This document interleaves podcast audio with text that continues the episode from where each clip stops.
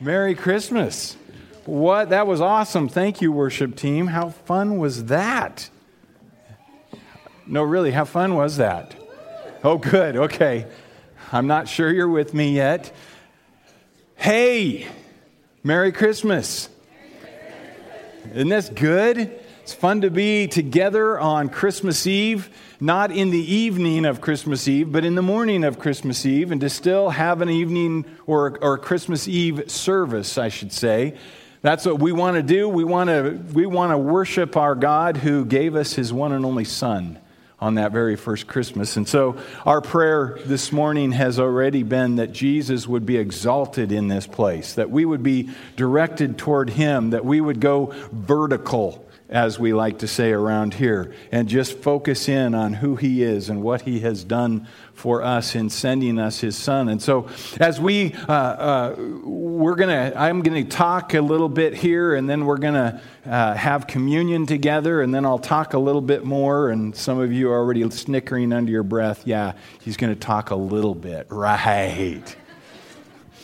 Well, we'll see how that goes, okay? But anyway, I, I want us to, this morning, we're going to finish up the book of Ruth. We have this Christmas uh, month have been looking at Ruth, and we've been looking at redemption's love song in Ruth, and we've been seeing how it relates to us today as we celebrate Christmas. And, and, and, today we finish in the fourth chapter of Ruth, the last chapter. So if you haven't done so, would you please return with me to Ruth chapter 4?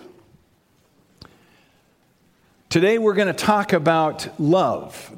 We are going to focus in on the love of this Redeemer that is revealed to us in uh, the book of Ruth. But as we do, I, I, want us to wrestle with a question What is love? Now, I know several months ago we had some character, some goofy character, that played a song, What is Love? And he came up here with shades on and he danced. I'm not going to mention who that is. I'm not even going to tell you he was related to me in some way. But listen, he wasn't related to me by blood, just by marriage, okay? So don't hold that against me that Dustin did. I mean, oh, wait, I wasn't going to say his name, was I? no. But that's a good question. What is love? And, I, I kind of want us to think about that again this morning because what I think we'll discover this morning is, is love is hard to define.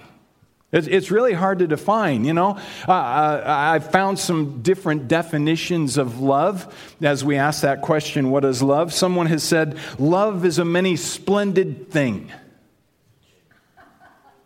very poetic, but it doesn't help us define love. Someone else has said, Life is one fool thing after another, love is two fool things after each other. Probably true, but it doesn't help us define love. Someone else has said, Love is like math. It's a simple idea, but it gets complicated. Math.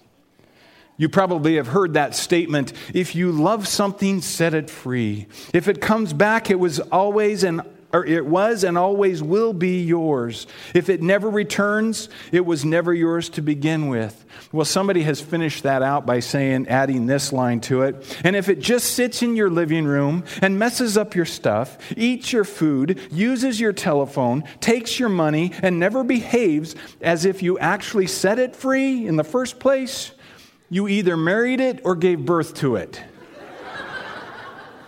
pretty, pretty good, huh? Love. But, but still, we haven't come up with a definition of love. And maybe, maybe today we could ask some kids what love is. I know the kids are here, and, and I've got some responses from kids as they try to define love. For example, Carrie, age five, says, Love is when a girl puts on perfume and a boy puts on shaving clone and they go out and smell each other. Pretty close, huh? Karen, age seven, says, I like this one. When you love somebody, your eyelashes go up and down and little stars come out of you. I'm watching too many cartoons, I think. Tommy, age six, says, Love is like a little old woman and a little old man who are still friends even after they know each other so well. It's probably getting closer to the true definition. And closely to that is Rebecca, age eight, who says, When my grandma got arthritis, she couldn't bend over and paint her toenails anymore. So my grandpa does it for her now all the time, even when his hands got arthritis too. And then she says, That is love. But the one I like, especially this time of year, is from Bobby, age seven. He says, Love, it's what it's excuse me, love is what's in the room with you at Christmas if you stop opening presents and listen. Pretty insightful, huh? Love is what's in the room with you at Christmas if you stop opening presents and listen. Love. Hard to define in, in, words. In fact, I would, I would submit to us today that words do not do justice to the true meaning of love. But I would say, on the other hand, we know love when we see it, right? I mean, we, we can look at an old couple who are holding hands, walking down the road together, and, and we go, that's love. Or, or we see these things that some of these kids have described. Love is best demonstrated rather than defined, wouldn't you say? Today, in chapter 4 of Ruth, as we finish this incredible grand narrative out, what we're going to discover is we will be able to go, aha, that's love. We might not have a definition of it by the time we're done, but we can certainly point to Ruth chapter 4 and go, that's it. That's love right there as we talk about a Redeemer's love this morning. Would you pray with me? Father, we come to you this morning thanking you so much for this incredible book that we get to study this morning. Thank you for this chapter that, that doesn't just define for us what love is, but, but it reveals it to us as we get to watch a Redeemer's love. And so, Father, I pray today that you would work in our hearts and lives, that you would reveal your great love toward us. Help us to see you in all of this. I pray for your Holy Spirit to work in our hearts, and I pray that Jesus would be exalted. And we pray this in Jesus' name. Amen. As we left chapter 3 last week, we, we saw some things. We, we, we saw a daring plan put into motion, which was followed by a midnight encounter. Ruth goes out to where Boaz is, and, and, and it's at night. And then we see this incredible, extravagant pledge that Boaz gives. He says to Ruth, All that you have asked of me, I will do. But we get to chapter four, and there are still some things that are yet unresolved. Naomi, even though the promise is there, Naomi still does not have a redeemer. She does not have an heir to her husband's uh, uh, uh, property and, and to his name. She's left without an heir. And then we look and we, we recognize that Ruth, she's put herself in this vulnerable position. She's asked basically for Boaz to marry her, but now she's left vulnerable, waiting and wondering whether it will be Boaz who will become her husband or this other redeemer who is actually first in line to redeem. And, she's left wondering, probably biting her fingernails, who, whose wife do I become? Can you imagine that? And then as, as we look in chapter 4, we'll see something about land. What is it about the land? That is so important in this, in this chapter. So let's, let's look. What we see is, is we saw this extravagant pledge last week. Boaz says, Everything you've said, everything you've asked, I will do.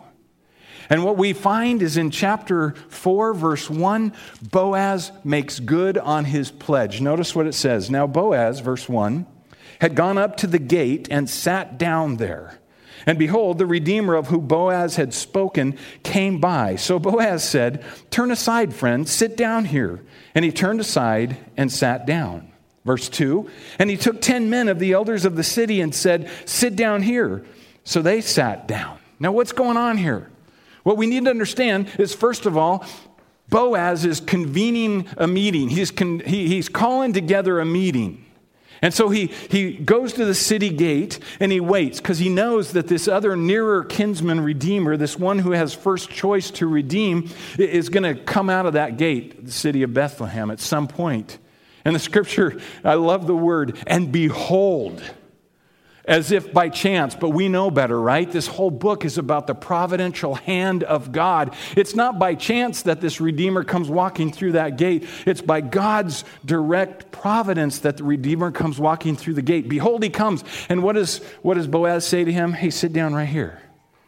And then he gathers 10 elders and he says, Hey, sit down right here. What's going on here? First of all, we need to understand this meeting is convened and it's a public meeting. It's done at the city gate, which is where many meetings took place in that day. But it's also going to be a legal, a binding meeting because he's gathered 10 elders. These elders are there as a, as a quorum to, to affirm and confirm the decision that is going to be made there that day. This is, a, this is a meeting that is convened by Boaz. But I also want you to see something, brothers and sisters in Christ. Listen, notice what the ESV says, and it doesn't do justice to what it, what it really means. He, he, says, he says, sit down here. And then the word is friend. Some of your translations might use a different term, but friend is used in the ESV. The NET, New English Translation, says, Sit down here, John Doe. And it's true, it's right on. See, the, the, this, this master uh, uh, storyteller, he uses what is called a, a, a farrago it's a, it's a literary device used, and, and, and, we have it in English. A farrago is where two meaningless rhyming words are put together to bring a new idiom. In other words, we say hodgepodge, two rhyming words. Don't have any meaning, but we put them together and somehow there's a meaning there. We use the word heebie jeebies, we use the words hocus pocus. That's, those are farragos. Well, in the Hebrew, the actual words are poloni almoni. Poloni almoni. That's the word. What Boaz is saying is sit down here, Poloni almoni. Probably the best translation is John Doe because there's really no meaning. What, what this, this writer is doing is he's saying, Boaz said to this guy, Sit down here, Mr. No Name or Mr. So and so. Now, did Boaz use his real name? I'm sure he did. Did the author of Ruth know the real name of this other kinsman redeemer? I, I, believe he did as well, but he's using this as a literary device to help us, the reader and the hearers of this book, go, This no name, no good, nobody He's Mr. So and so to us. We, we don't even have a name. We've heard all about Boaz. We've heard his grace, about his grace. We've seen his kindness. We've seen him helping and, and, and, and, and making it possible for Naomi and Ruth to, to have provisions. We've seen all about Boaz, but this now Mr. So and so comes in. And what gives him the right? And, and, it, and it causes us to do this even more to go, we want Boaz. We want Boaz, right? Isn't that what you're doing in your own heart right now? Chanting? Because we would never do that in a Baptist church, but in our own hearts, we might go, We want Boaz. We, we don't want Mr. So and so. That's the author. He does that intentionally so that you and I are going, Yeah, we want Boaz even more. We have this no name guy. We don't want him. But this meeting is convened with Mr. So and so, and now negotiations take place. Notice verse 3. Boaz does this. Then he said to the Redeemer, Naomi, who has come back from the country of Moab, is selling the parcel of land that belonged to our relative Elimelech. So I thought I would tell you of it and say, Buy it in the presence of those sitting here and in the presence of the elders, my people. If you will redeem it, redeem it. But if you will not, tell me that I may know, for there is no one besides you to redeem it, and I come after you. He's landed on the line. Now, this is the first time we hear of land. We have heard of Naomi coming back during a, a, time in Bethlehem where God has once again provided bread in the house of bread. The famine is now over. But this is the first time we hear that there's, there's land. And, and so, what we come to recognize is that Elimelech and Naomi had a parcel of land that they hung on to those 10 years they went into Moab. And when Naomi comes back into Bethlehem, the land is still there. And somehow, somehow, either uh, Naomi put it up for sale or Boaz knew that's what she was going to do. And so he says to this near kinsman redeemer who had the first right to buy this land, redeem it. If you're going to redeem it, redeem it. If not, let me know because I'm next in line. Now, what's going on here? Why is this such a big deal? Well, what we need to understand, dear church, is this land to the Israelites was part of the covenant that they had with God. Remember, God talked to Abram. This was years and years before this, and he told them, he told Abram, I'm going to make you into a great nation. So that's first part of the promise, first part of the covenant between God. I'm going to make you a great nation. But then he goes, and all other nations are going to be blessed through you. Second part. But then there's this third part, and I'm going to provide you land, the land of Canaan. It will be yours. Land was part of the covenant that God made with his people. And it hadn't been long since Ruth was written that the people in Joshua, the book of Joshua, had gone into and taken over Canaan, and the land had been distributed to the 12 tribes. And within those 12 tribes, it was distributed to the different clans of those 12 tribes. And in those clans, it was distributed to the different families of those 12 tribes. And this is the point land went hand in hand with lineage. You had land, you were experiencing the covenant promise of God. If you didn't have land, you didn't have lineage. So land was very important. And so what's going on here is Naomi's going to sell this land, but there was this this redeemer, this kinsman redeemer law given to us in Leviticus 25 25, which says, if I can find it, I will read it to you. If a fellow countryman of yours becomes so poor he has to sell part of his property, then his nearest kinsman is to come and buy back what his relative has sold. So this nearest kinsman redeemer has the first right to buy it. And so Boaz is putting it on the line. Listen, if you're going to redeem it, redeem it. If not, let me know. I'll redeem it. And we all say, what do we say? We want Boaz. We want Boaz. You're not saying it, but okay. I know you're saying it in your heart. We, want, we don't want him to redeem it. He's Mr. So and so. He's a no name. He's a nobody. We've seen all about Boaz. We want Boaz. We don't want this guy to do it. And so our hearts sink when we read at the end of verse 4. And he said, I will redeem it. No! We want to yell, right? That's what you're wanting to do? We want to say, no, he's going to he's gonna redeem it. Now, now you, you got to understand something, dear church. This, this kinsman redeemer, he's no dummy. He's a wise businessman. Two things are going to happen if he redeems this land. One, his reputation is going to be built up. Oh, there goes the, the Redeemer. He redeemed Naomi and Ruth. He, he's the one that took care of them. He's the one that's going to help provide for them. Oh, his reputation will be built. But secondly, he's no fool. He knows how old Naomi is. He knows that as long as she's living, the proceeds of that land go to her to provide for her. But when she dies, all mine. That's what he's thinking. That land is going to be mine, all mine. He, he feels like he woke up on the right side of bed today. He feels like this is, his, this is his lucky day. He gets to buy this land, and eventually it's going to become his. But then in verse 5, Boaz lays it on the line.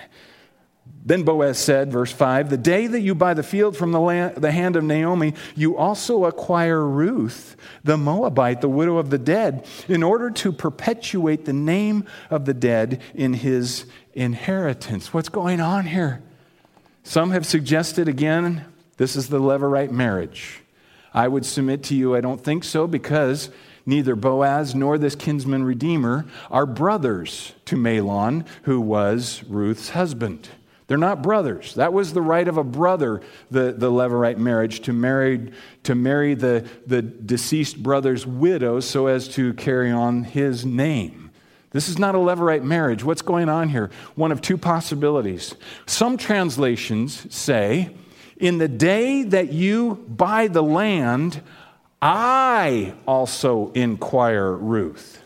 They take the word you in verse 5 and they change it to the word I. So, what's, what's Boaz saying is in that situation, he's saying, Listen, you're going to buy the land, but I'm going to I'm going to redeem Ruth. I'm going to marry her, which means our firstborn is going to be the heir of Elimelech. Which means even if Naomi dies, there will still be an heir to the land. Some have suggested what Boaz means is you buy the land, you redeem the land, I'll redeem Ruth. But I also say that there's this other possibility that perhaps Naomi put that stipulation on this piece of land that the one who redeems the land must also redeem my daughter in law, Ruth. Either way, you have the same scenario. Either way, the name Elimelech will be carried on through that inheritance. Either way, what happens here in this deal is this. Yes, this kinsman redeemer might have a greater reputation, but he will not get the land. That's what is going on here. He's going to buy piece of property that he will never ever own. It will always be hers and it will be her, uh, her children's inheritance. It will be theirs, not his. He would throw money away. You might as well take a bunch of money and just light it on fire. Exactly. Exactly. Fire. So, what does that Redeemer say? He calculates it out. He considers the cost. He, he pencils everything out and he realizes this is a stupid thing to do. And so, verse 6 says Then the Redeemer said, I cannot redeem it for myself, lest I impair my own inheritance. Take my right of redemption yourself, for I cannot redeem it. And we're going, We wanted Boaz and we got Boaz right? Because now Boaz is going to redeem it. And Boaz is going to confirm this first by the elders, verse 7. Now, this was the custom, or excuse me, first by the sandal. Now, this was the custom in former times in Israel concerning redeeming and exchanging. To confirm a transaction, the one drew off his sandal and gave it to the other. And this was the manner of attesting in Israel. So when the Redeemer said to Boaz, Buy it for yourself, he drew off his sandal then Boaz said to the elders and all the people, You are witnesses this day that I have bought from the hand of Naomi all that belonged to Elimelech and all that belonged to Chilion and Mahlon. Also Ruth the Moabite, the widow of Mahlon, I have bought to be my wife to perpetuate the name of the dead in his inheritance, that the name of the dead may not be cut off from among his brothers and from the gate of this native place. You are witnesses this day. Amen. And we have our Redeemer. It's confirmed by a sandal. Now, uh, we don't have time to go into great detail here, but there is this blessed redemption that takes place, confirmed by a sandal, confirmed by the witnesses. The witness, then in verse 11, first part, says, Then all the people said, who are at the gate, and the elders said, We are witnesses. It's a done deal. The land is going to be purchased.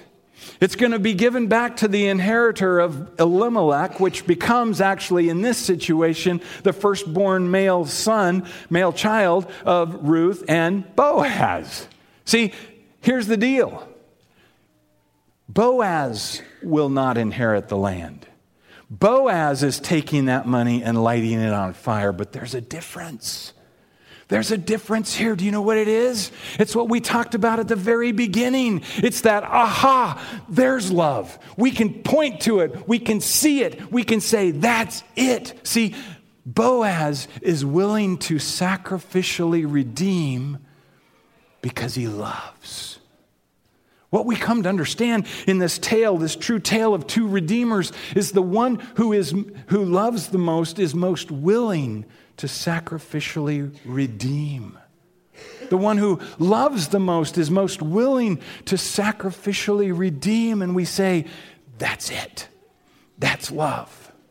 He's going to buy property that will never be his, and he's going to give up his firstborn son to not be his inheritor, but to be Elimelech's inheritor. He's willing to put that all on the line. Why? Because he loves he loves. See, for him, redemption is not a, a, a calculated business transaction. For him, redemption is all about love. He loves Ruth. He cares deeply about Naomi. And so he is willing to sacrificially redeem. And the people say, This is going to be blessed. Middle of verse 11. They said, We are witnesses. May the Lord make the woman who is coming into your house like Rachel and Leah, who together built up the house of Israel. There's blessing on Ruth. May she become as important to the nation of Israel as Rachel and Leah, who were, who were the, uh, the mothers of the 12 tribes of Israel. But then there's a blessing on Boaz. May you act worthily, worthily in Ephrathah and be renowned in Bethlehem. Boaz, may you have a great name. May you be known. May you have a, a, a great lineage, even a kingly lineage. Verse 12, and may your house be like the house of Perez, whom Tamar bore, bore, to Judah because of the offspring that the Lord will give you by this woman. Blessing is poured out upon him and the household now, saying, just as Perez, who was the one who, who was the, the, uh, uh, the, what's the word I'm looking for? He was the one at the top of the inheritance or the lineage that, you know, of the people in Bethlehem. He was the, uh, you know, the big dude, the, the guy that brought out Bethlehem. That was, are you, are you catching me? He, he's, he's important, okay? And, and so, blessing be yours is what the people say because of this sacrificial redemption that demonstrated Boaz's love, we have this blessing being poured out. And the amazing thing is, each one of these blessings come true.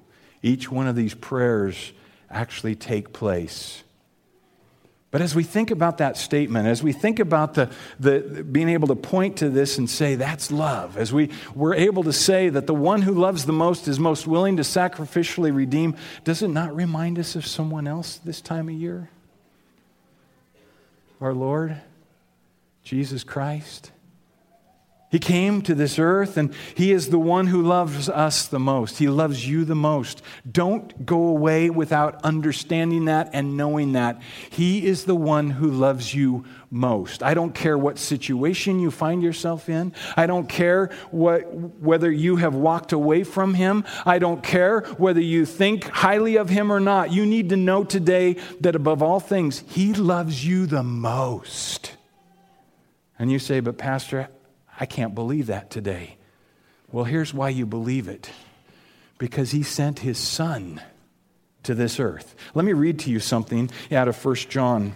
1 John chapter 4 and verse 9. In this, the love of God was made manifest among us. Remember, we can't define love, but we can point and say, ah, that's love. So this is what this verse is saying. Here's how we point and find out whether he truly loves us or not. And, here's what it says that God sent his only son into the world so that we might live through him. This is love. God sent his only son into the world. How do you know God loves you? Because he sent his son for you that you might have life. That's love. But it gets even better. Listen to the next part, the next verse. Verse 10 In this is love, not that we loved God, but that He loved us and sent His Son to be the propitiation for our sins. See, that word propitiation is a fun word to say, isn't it? You got to be careful. You might say something wrong if you, if you mispronounce it. But propitiation, it means he is the sacrifice, the once for all sacrifice that pleases God's wrath. We don't like to talk about this, but the truth is, God is a holy God. He is a just, He is a righteous God, and therefore, as a holy God, He must pour out wrath upon sin. He hates sin. He hates sin. And here's the sad truth the Bible says you and I, apart from Jesus Christ, are all sinners. And you know what that also says? The Bible says, as a result of that, we become objects of God's wrath. But at the same time, He is wrathful on sin. He loved us so much that He sent His Son, who came to this earth was laid in that manger, but you need to understand beyond that manger, manger was the shadow of the cross where Jesus would die and he would experience the cup of God's wrath for our sin, for my sin, for your sin. In this is love, not that we love God, but that he loved us so much that he sent his son to this earth.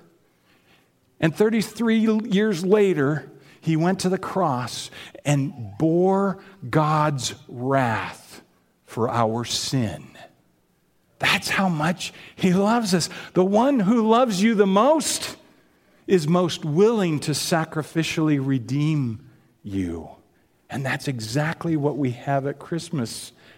The cradle always points to the cross, and the cross reveals to us the love of God. You need to know He loves you. He loves you. It's not for Him, it's not just a business transaction. If that were the case, He wouldn't have sent His Son. His Son would not have died on the cross, but He loves you. I don't know what you're going through right now, but I do know this. You need to look to the cross and not the situation you find yourself in to realize how much God loves you. He loves you, and He told you so by sending His Son to die on that cross for my sin and for your sin, and to raise again on the third day. And so, right now, we want to take time and we want to remember that. We, we want to celebrate. We want to rejoice. And, and, and so we're going to partake in communion. And maybe as you've noticed as you came in, there are, there are communion tables, two set up here and two set up back. We're going to have the, the worship team come back up, and I'm going to pray. And as they lead us in song or do a special song, I think is what it is, then I just invite you, when you feel ready, to come to the communion table. Remember this the bread reminds us of the body of Christ that was, that was put on that cross. He became flesh and blood for us. The cup reminds us of his blood, where the forgiveness of sin actually took place. He shed his own blood to forgive us of our sin. And so we remember our Savior's death until he comes. We remember that he died for us in demonstration of his love. So let me pray. The worship team will come back up. And then as you feel ready, you come on up and partake of communion. Father, we come to you. We thank you so much for your love for us. And Father, I have to confess that it's almost too good to believe that you have come, you have sent your Son Jesus in the flesh who, who became for us, who took upon himself our sin and became for us the way to have sins forgiven. Father, I just pray for anybody in this place this morning who have never put their hope, their trust, their faith in Jesus as their Savior, as the one who can take away their sin and bring you, uh, bring them into right relationship with you. I pray that tomorrow, uh, this morning would be the morning on Christmas Eve, 2017 would be the day. Father, we pray your blessing upon the bread and the cup that we're about to partake. We pray that this would not just be something that we go through the motions of, but something we'd really think about. That we would truly praise you for your love toward us. And we pray this in Jesus' name. Amen.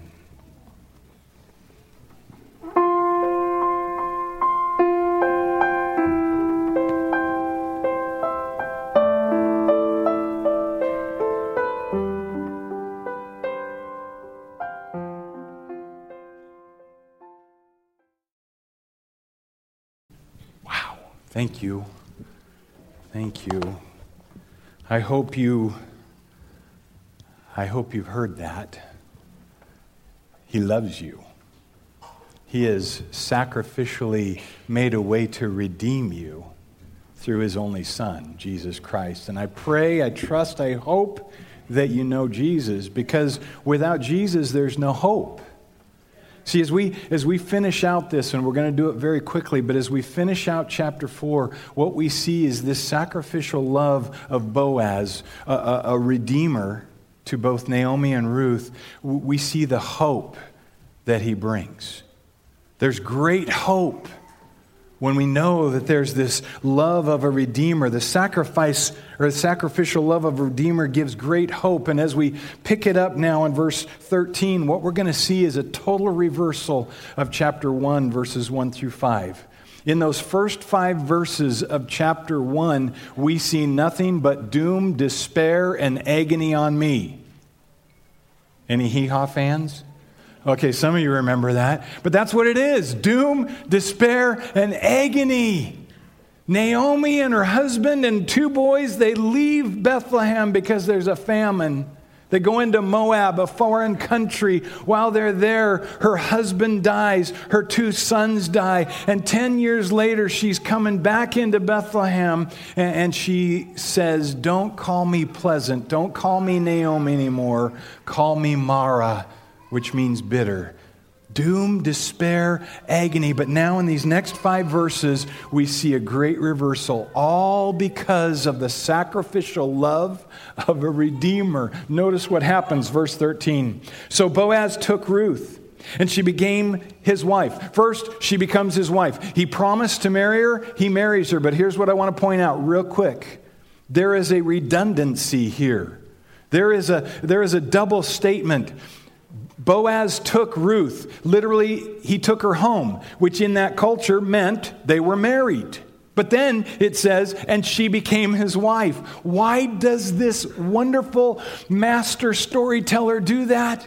So that you and I would recognize from the depths of where she came. Ruth was known as the Moabitess earlier.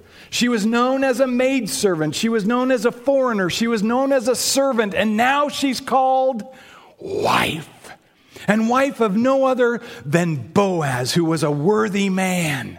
This is an incredible thing. All because of the sacrificial love of this Redeemer, she becomes a wife, but even more than that, she becomes a mommy. Notice the rest of verse 13. And he went into her, and the Lord gave her conception, and she bore a son. A son was born. Notice who is attributed to causing this to happen? The Lord. It is Yahweh, the covenant keeping God, who is attributed to do this. A son is given to Ruth.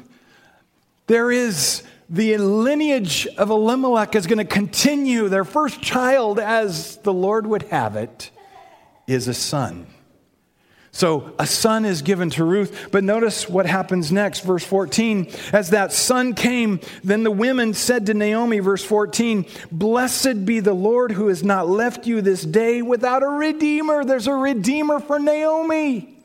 Naomi was down, she was despairing, she was down, she was, she was, she was in the darkest of God's providence, and now she has a redeemer.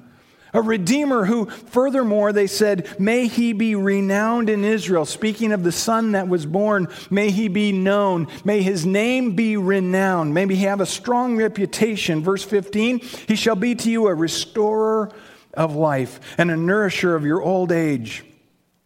For your daughter in law who loves you is who is more to you than seven sons, has given birth to him. There, she has a redeemer, somebody who will carry on the family name, somebody who will restore life to the deadness uh, uh, that had, she had experienced, somebody who would carry on the name Elimelech, her dead, deceased husband, somebody who would help her in her old age. She now has a redeemer.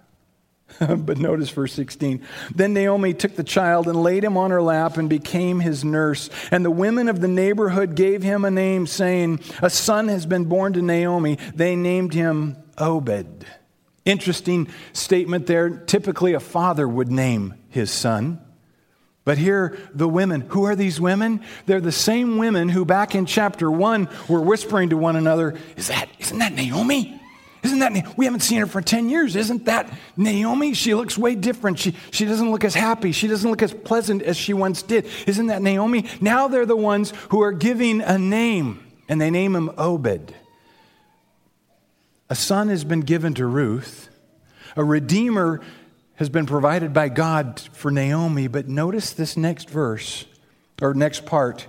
He, Obed, was the father of Jesse, the father of what? Who? David. David, here's what we need to understand, brothers and sisters. This sacrifice of this Redeemer affected not only Ruth, it didn't just affect Naomi and their household. It affected the whole nation of Israel, for from them came a king who was known as a man after God's own heart, who would bring the hearts of God's people back to God, King David. He is a redeemer of the people. Brothers and sisters, the hope that this brings, the hope that this provides. And the question for us today is do you have such hope? This was true of Israel. They, King David came. But where's our hope today?